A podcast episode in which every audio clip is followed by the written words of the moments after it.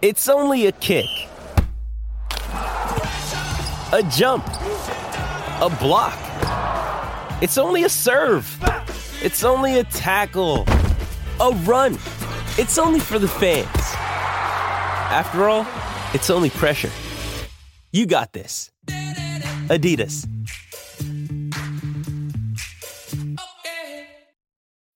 When you need mealtime inspiration, it's worth shopping Kroger, where you'll find over 30,000 mouthwatering choices that excite your inner foodie. And no matter what tasty choice you make, you'll enjoy our everyday low prices, plus extra ways to save, like digital coupons worth over $600 each week. You can also save up to $1 off per gallon at the pump with fuel points. More savings and more inspiring flavors make shopping Kroger worth it every time. Kroger, fresh for everyone. Fuel restrictions apply.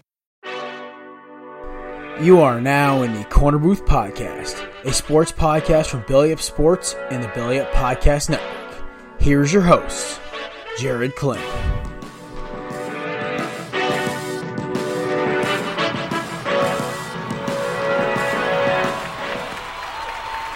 Ladies and gentlemen, welcome to another edition of the Korner Booth Podcast. I am your host, Jared Klim, alongside the original sidekick, Mr. Kevin Langley. Savannah, unfortunately, is out today, but we you've got your two favorite knuckleheads doing a six pack. Plus, we've got a surprise team going to the World Series and some corners trading spots. First off, we'll hit it off with Thursday night football. Tonight, the Denver um, Kansas City Chiefs in Denver. Kev, I don't think it's a guarantee the Chiefs win tonight. No, not at all. No, not at all. Uh, Patrick Mahomes in warmups wasn't limping around, and he looked healthy. But also, the Chiefs have looked like such a weak team. They can't really run the ball. They're they have fumble issues, so that's if their defense was as bad as it is, but they got on and off the field quickly, or the Chiefs' offense was on the field for a while and didn't turn the ball over, that'd be fine. But given the fact that the Chiefs' offense is turning the ball over, not necessarily from Mahomes, it's just putting more pressure on their defense to make plays when they can't. And we also can't forget forget the fact that if you don't have if you have Philip Lindsay, for the love of Christ, start him tonight against that awful Chiefs run defense. The boys been put up number against good run defenses. Like I have him in two leagues. I started him without even questioning it. Like you got you got to do it. And the problem is the Chiefs just like you you hammered it through. The Chiefs just don't look like the Chiefs of last year. I think everyone jumped on the wagon way too fast. It's like, oh, Mahomes, he's a second coming. I'm like, yeah, he's very talented, but the pieces around him were very unstable. And that defense just, they took like, so many pieces, they just never. And I'm sitting there during the draft with Mark, and I'm like, hmm, they're not replacing any of the pieces. They're just replacing offensive pieces. Am I missing something here? Are they going to go get a bunch of veterans and plug some holes? Like what? And they didn't. So as of right now, I have the Denver Broncos pulling an upset tonight, 23 to 20. Mahomes gets sacked by Von Miller as the game's closing, fumbled, and the Broncos recover and take a knee. I, I don't know who to pick because I think the Broncos have a better chance because the Chiefs' offensive line still isn't that good.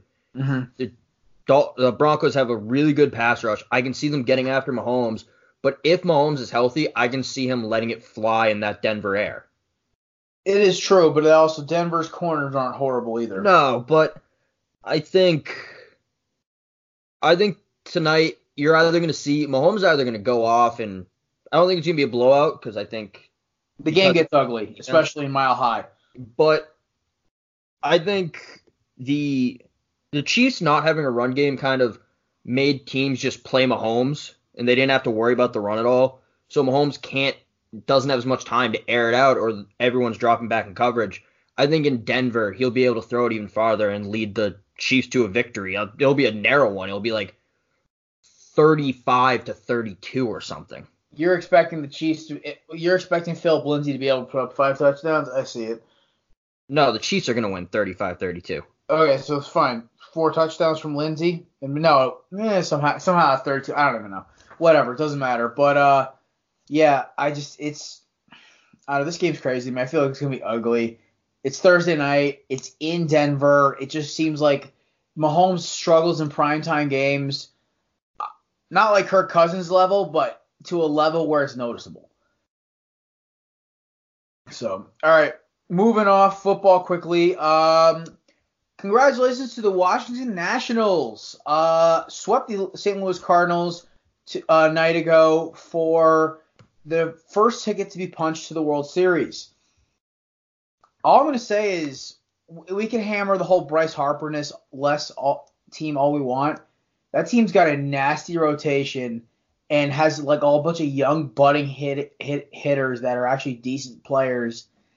And yeah, they just do it right. Like this is like a really consistent team and I did not expect St. Louis to get swept. I think the last time I can't remember the last time they got swept in the playoffs. So congratulations to Washington. Was it 2007? No, 2004. Yeah, 2004. I think was the last time we got swept in the playoffs by the Boston Red Sox in the World Series. Yeah, because they didn't sweep in 2013. Yeah, no, and this is weird because the Cardinals are always that team that hangs around once they get into the playoffs, just something clicks. But yeah, Paul Goldschmidt, by the way, like 0 for oh, I can't it was like 0 for seven in the last two games or or something like that. It was something crazy. Like he'd been 0 for seven or so 0 for whatever. His batting average in the playoffs is like 0.67 or what. I'm like, that's not the Paul Goldschmidt I know. Cage is like, oh, you can't take the Diamondback out of the player. I'm like, he was clutch when he played for Arizona. He like hit like 400 in the playoffs. But you know, whatever. Float your boat. Uh, yeah, Goldie is going to be a, world, uh, a free agent. It's going to be interesting to see where he goes. But speaking of Diamondbacks, there's like five former Diamondbacks on that Nationals roster. I'm all hyped. They're going to get to go play in the World Series finally. Because we know uh, they wouldn't do it with the Diamondbacks. Well, at least with the current roster they were on. Unfortunately, like Gerardo Parra got traded when like Arizona sold Kevin Towers. Rest in peace, but he may have been the worst GM in baseball.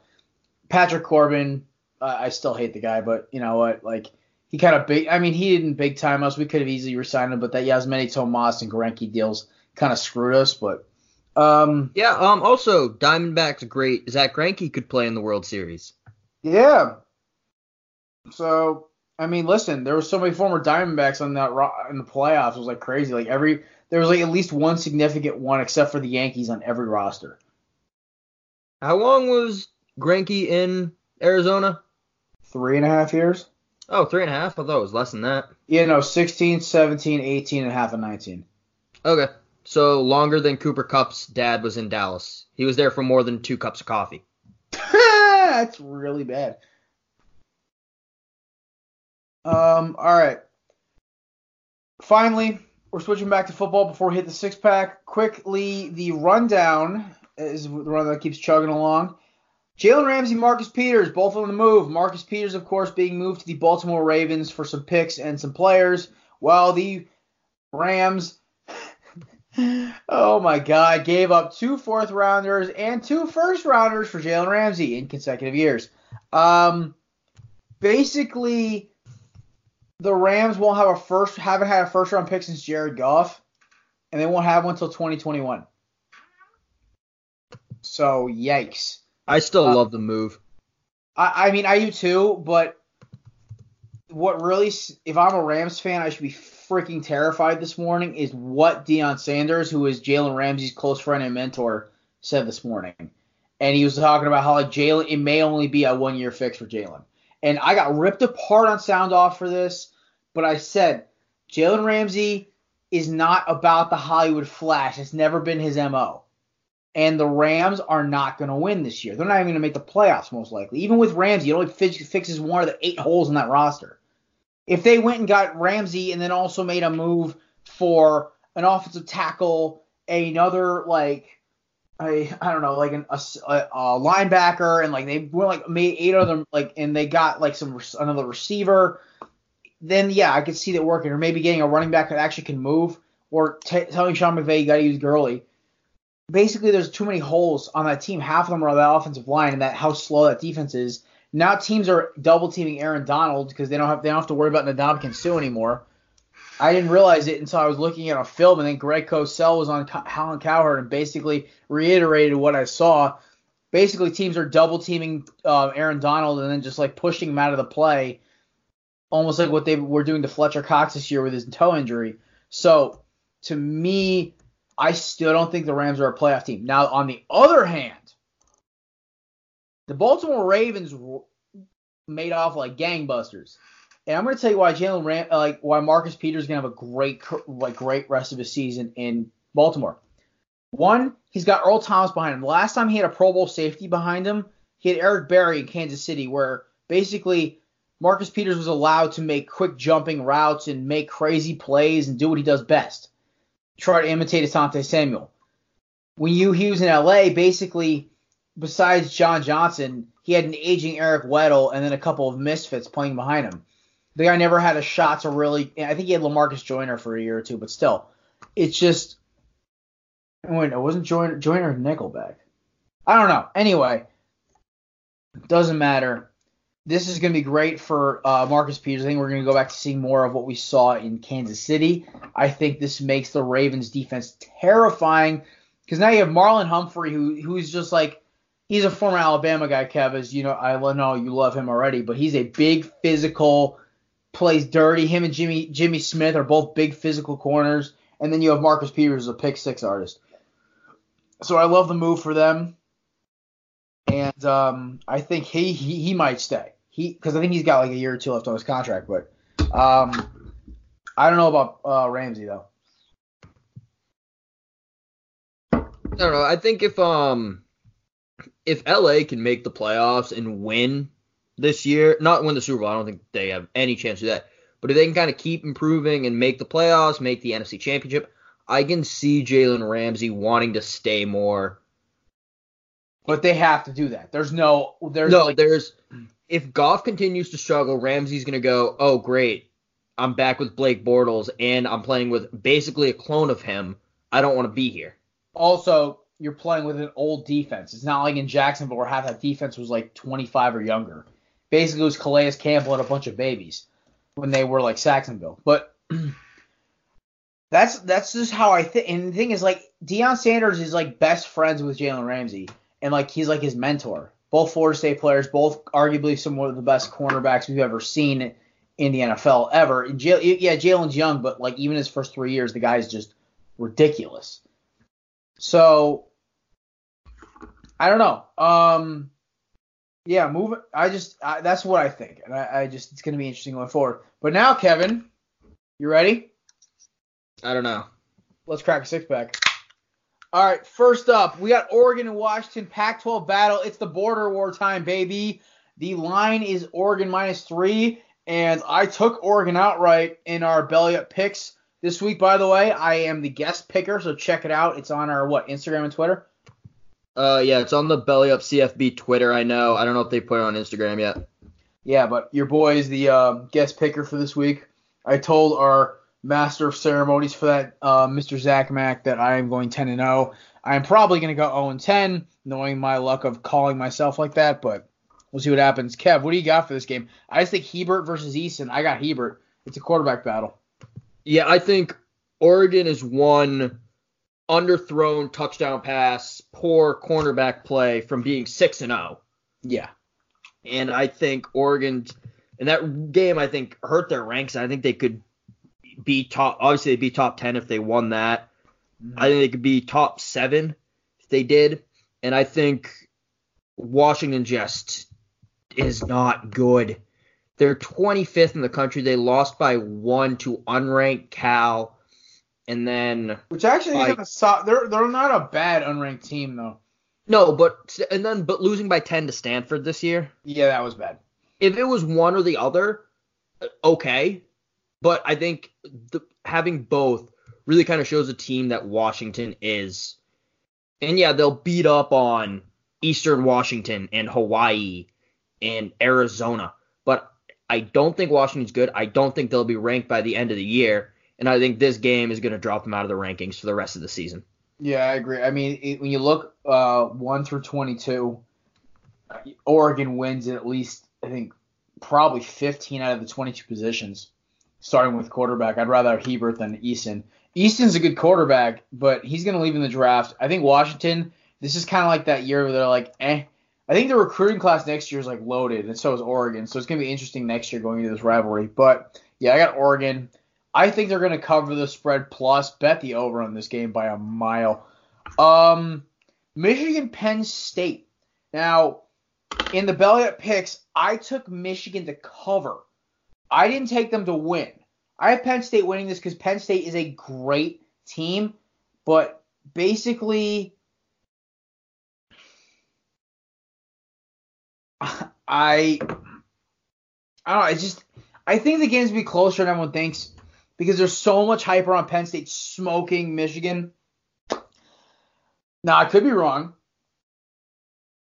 I really hope I'm not wrong, but Michigan could also come out and lay a goose egg. I still think Penn State's winning this because they're the, clearly the better team, but I feel like we're gonna have a lot closer of a ball game than you you would think. I disagree. I don't think Michigan. They can. They've somewhat done in the past. I don't think Michigan at this point can win a big game on the road as an underdog. I think Penn State is sneakily one of the best teams in the country. They had that close win against Pitt, but other than that, they are winning convincingly against teams. I don't think they should be in the top five yet, but I think they w- are going to show people that they should be closer. At like I think they're seven now, maybe. They should be mm-hmm. six or even five if they win convincingly enough, and I think they'll do that. I think James Franklin is a good coach. I think he's put a good program out there in Penn State and kind of brought them back to relevance. And I know it started with Bill O'Brien, but I have complete faith in James Franklin. I mean, I I think James Franklin's the best head coach, and I love the I love the young guys they got out there in Penn State. Even though I, like I can't name a single one right now, but I've watched them twice now this year, and they just blow me away with their with their speed and athleticism. And it that's not a thing you'd see with Penn State unless you're talking about like Saquon Barkley, but or Miles Sanders. Shout out. Hey, Trace base- McSorley was fast. Oh, yeah, he was, but he just couldn't throw the ball to save his life. Um, you know, I just the, the the line is minus nine. Penn State minus nine. I think old Jimbo can pull some stuff out of his uh, out of his out of his ass to get uh, at least within a touchdown. He hasn't done it before. Hey, there's a first time for everything. Dude knows he's on the hot seat.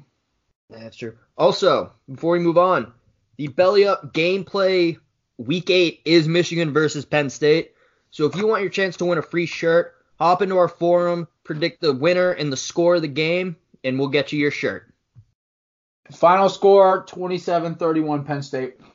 I don't remember what I had. I final score 33-23 Penn State. You're just going one under over the o- one over the uh, the line. I I predicted that score before I saw the spread. really. Yeah. That's actually impressive. Yeah, Alright. I predicted. I just saw the spread now. and I predicted it. Predicted it yesterday. Yeah, All right. Fair enough. you would Uh, judge me at first, but now you're like, all right, that, that's not bad. I mean, that's I mean, it's impressive to pick it that early, but at the same time, I it just there's just I don't know with Kyle. You ever get that vibe? Like some games, like you just get a vibe, like all right, they're not gonna lose, but it's gonna get ugly. Like that's how I, that's how I like I knew Virginia Miami was gonna be ugly as hell. I know we were gonna win that. I knew that um, LSU Florida was gonna be tight. As much as I thought, and I said LSU was gonna be like blowing them out after I said that on last week's podcast, I'm like, knowing my luck, this is to be close. I mean, it ended up being a 14 point game, but still, no, seven point game, seven point game. Yeah. Yeah, seven more game, but still, I thought it was going to be a lot more than that, and still, eh, you know, it's just, it's just what happens, especially when like we make big ballsy guarantees like that. Finally, we move on to the NFL got four really good games. We're talking about Vikings Lions. So basically, we are looking at the NFC. The two, well, one came out is like I think last week's Vikings Eagles win. Take that with a grain of salt. Every team has that one game every year they come out flat. You, Kevin, of all people, know that. Your Patriots when they play Miami in December. Um, also, it's just like I think Philly gets both their starting cornerbacks back this week, Darby and J- and uh, Jalen Mills, and you wouldn't think it'd be big, but they are thirty. I think they're thirteen and five when the two of them both start because they they're they're just the perfect cornerback combination. More on that later, but the Vikings are going to struggle against Green uh, against Detroit for two simple reasons. As my uh, cat jumps on my desk, basically, if you look at how the teams are set up, Minnesota, uh, Green Bay, uh, Green Bay, Detroit does not need a, does not need a does not need a like the running game to beat Minnesota because Minnesota unfortunately is going to run into a problem. This week there's a lockdown corner on the other side of the ball and a dominant pass rusher and a team that got robbed on Monday Night Football. And I borrowed this from one of my um my people I look up to in sports, but you never pick against the team that got embarrassed the week before on national television. I'm not betting against the Lions here. I got them by at least a touchdown. I think Slay is going to lock up Thielen or Diggs, whichever they prefer. And their other cornerback is not bad either, Coleman. They can easily like make Kirk Cousins make some dumb mistakes, and I have the Lions by at least a touchdown. I think it's all going to come down to if we're going to see the Kirk Cousins against the Eagles, or if we're going to see the Kirk Cousins against every other NFL team. And I think that that's going to decide the outcome. It's going to decide if the Lions are winning by two touchdowns or a touchdown. Fair. I think the Lions are winning this regardless. I think uh, for the same reasons that I said they were going to beat Green Bay and the same reasons they should have beaten Green Bay. Matt Stafford's a good quarterback. They know how to get down and dirty. And I think if you can get Kirk Cousins uncomfortable, he's not going to do well. Fair enough. And that I just carry out the Lions have such a deep roster, and I love how Matt Patricia makes them play now. They're not reliant on one thing; they can win other ways and making the games ugly. Now, bear in mind, the Vikings defense is not as good, in my opinion, as the Packers is, but or it's very similar. But I mean, Danielle Hunter and uh, um, uh, I can't remember their other Everson Griffen are great defensive ends, but the Lions' offensive line is not as banged up as Philly's was last week. So I think this is going to be a very interesting game. I do think though that Philadelphia, uh, that Detroit will win this by at least a touchdown, if not more. All right, okay. So far we're all we're on the same page for the first three um, picks. So um, Titans Colts. I mean Texans Colts. I got Texans by at least 14 points. I have Texans, but by three to six points. You think it's gonna be ugly? I do. I think the Colts they know how to make it ugly against the team. I mean, look at what they did against the Chiefs. This team everyone thought was amazing. Mm-hmm. And I think the Chiefs were overrated at that point, and I pro I didn't say it at the time, but looking back, they were. They had too many issues. I think the Texans have less issues, so I think they will beat the Colts. But I just think the, for the same reason why I'm high on the Lions, I'm high on the Colts. Like I said, Matthew Stafford's good, but he's not great. Jacoby Brissett's a solid quarterback, but he's not great. Marlon Mack's on a decent year. Their defense is good. I can see the Colts kind of not stopping but containing Deshaun Watson okay and making this a game. Uh, I completely agree. I, I mean, as much as I, I you kind of convincing me a little bit. I think it's gonna be close now.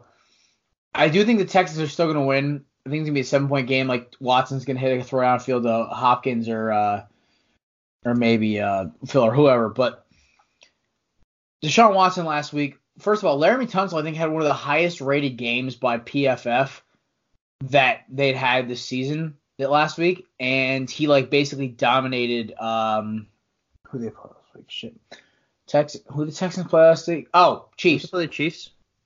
Yeah. No, they didn't play the Chiefs. Play the Chiefs? Yeah, I'm pretty sure. Oh yeah, yeah, okay, yeah, they did play the Chiefs, and um, uh, they basically like he kept Frank Clark locked up the entire game. So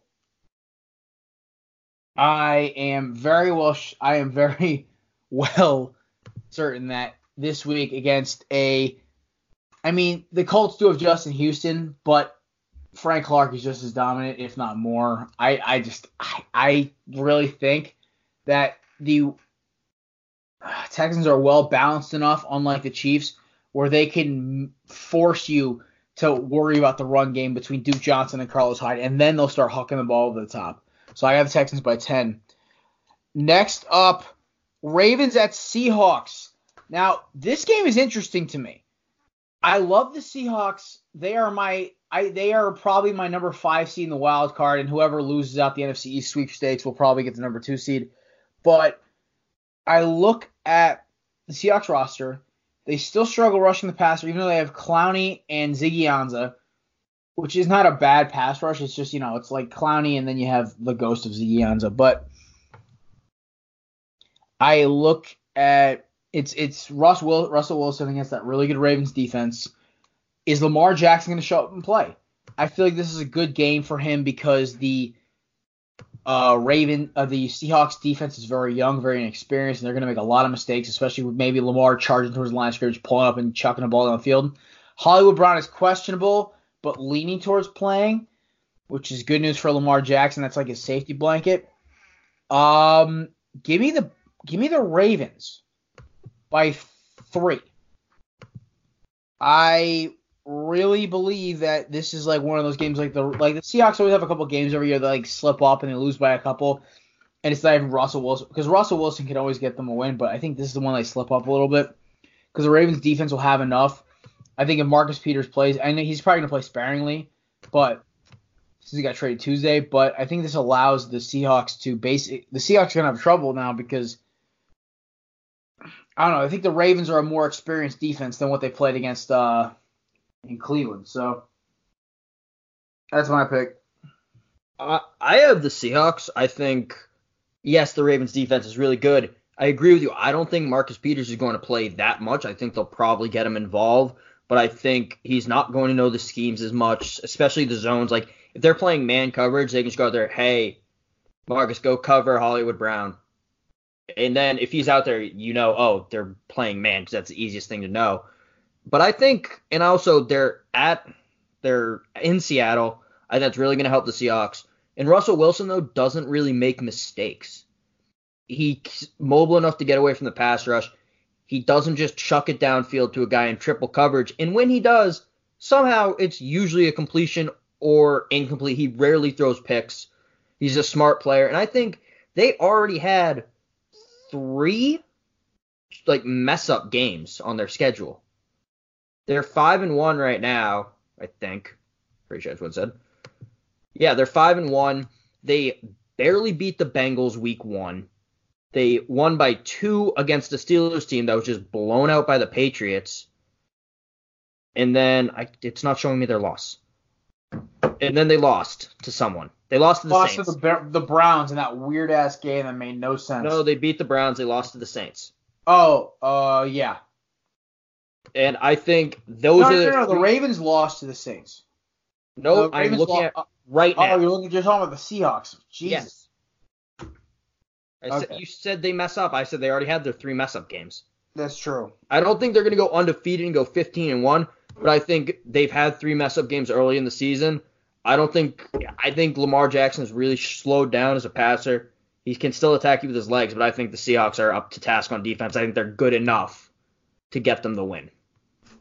Uh, all right, fair enough. I just think with the Ravens, the only law, the only like two of their, their losses have been against Cleveland. That loss, that I equate that as the Philly um Minnesota game. It's very similar where a lesser team walks in, punches them in the mouth repeatedly, and they're just not there. They're not awake. They lost to Kansas City, and it was very close. I have Baltimore winning this still. I, I just I really have to take them. All right, finally, the battle for the NFC supremacy at least through week seven. Um, Eagles Cowboys, uh, in Arlington. Thank God because uh, I would rather play the game earlier in the year in Arlington than later. Um, Carson Wentz is hell. Of course, uh, both, I said both both corners are back, and they're 13 to five when Darby and Mills are back. Cooper and um, uh, Cobb have not practiced yet this week. DeSean Jackson is questionable, leaning towards doubtful. but there is hope he still could play. Uh, Bradham and Cox. I think Cox is going to play. Jurgen is going to play. Bradham is a game time decision.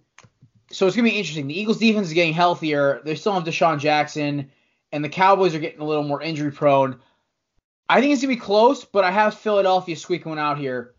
27-24. Wentz gets the job done, and Dak's gonna have to make a move late in the game, and without his security blanket Cooper, he's gonna throw a dumb pick.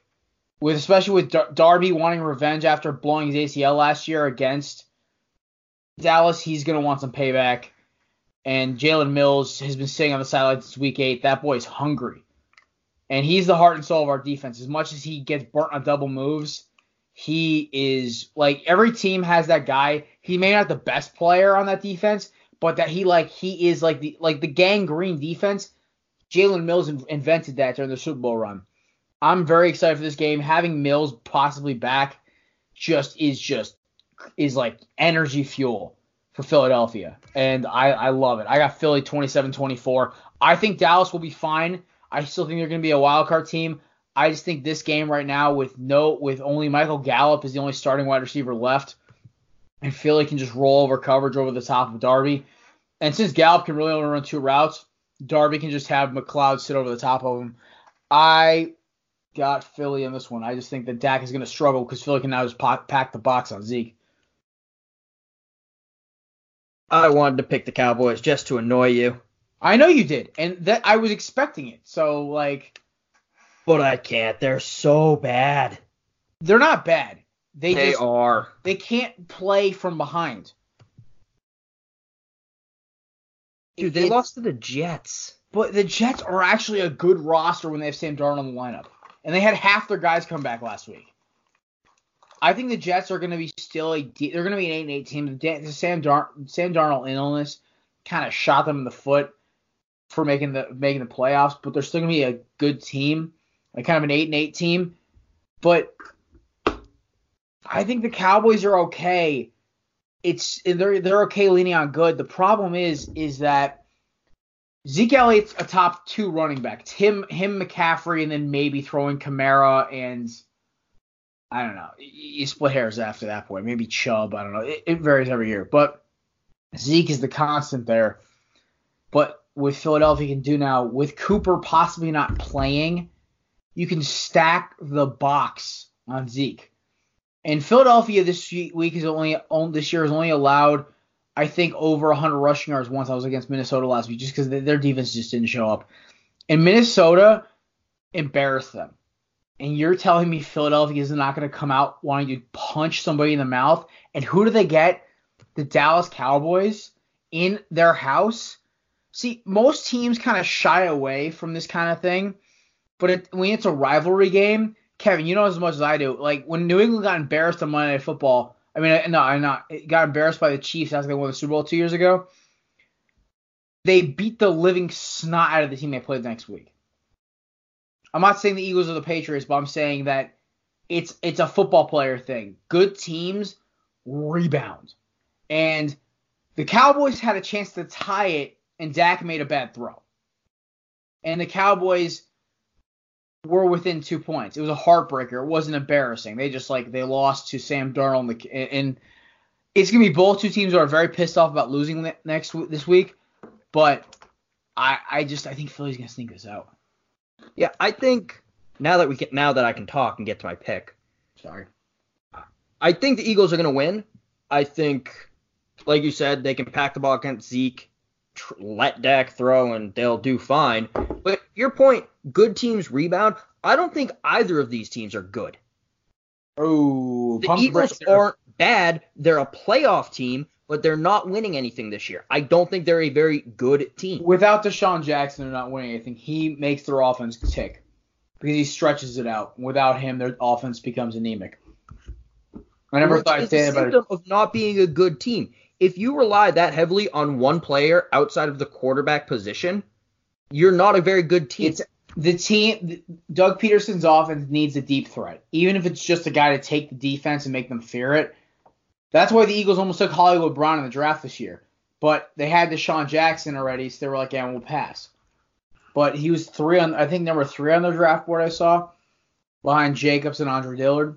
And Dillard will start this week ahead of Jason Peters, so he's going to have his debut against Demarcus Lawrence. That should be interesting. But that's our six pack. Kev, you got any weird shit before we roll out? Uh, well, I have a question. Do you want some more Alabama Tennessee stuff, or do you want some more historical stuff? Hmm.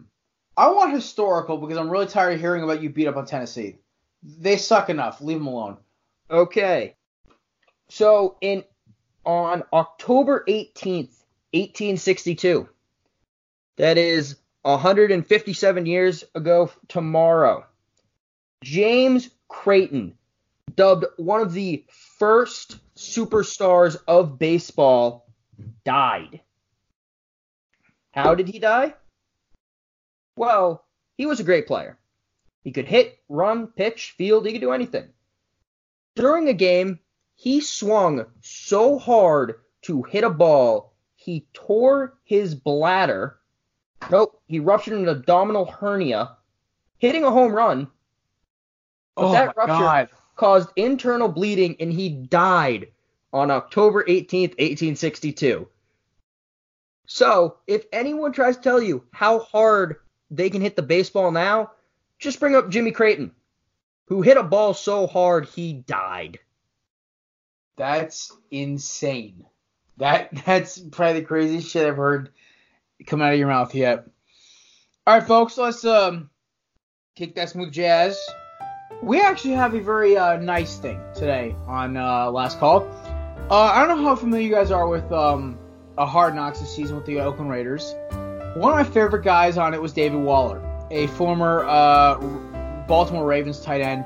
Very long, lanky, big, physical guy. He's on three of my fantasy teams because I saw watching him practice. He's a freak.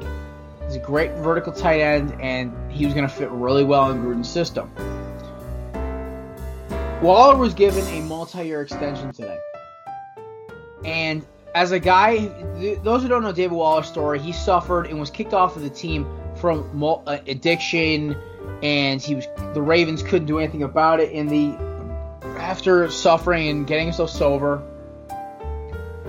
the Raiders gave him a shot. He's been arguably a top five, top ten tight end this year. All, honestly, is probably the best late round pickup I had this year in fantasy. And he is just a great tight end and a great story. And now he said he, he quoted when he uh, got his extension, he went up and picked up a bottle of uh, lemon lime Perrier to celebrate, and he's excited to play. So good for David Waller. I love seeing these second chance stories, and uh, I'm looking forward to seeing him keep producing numbers. And the Oakland Raiders, man, they could be a six or f- they could be a wild card team. They honestly can win that division because I don't even think any that anybody in that team actually wants to win that division anymore.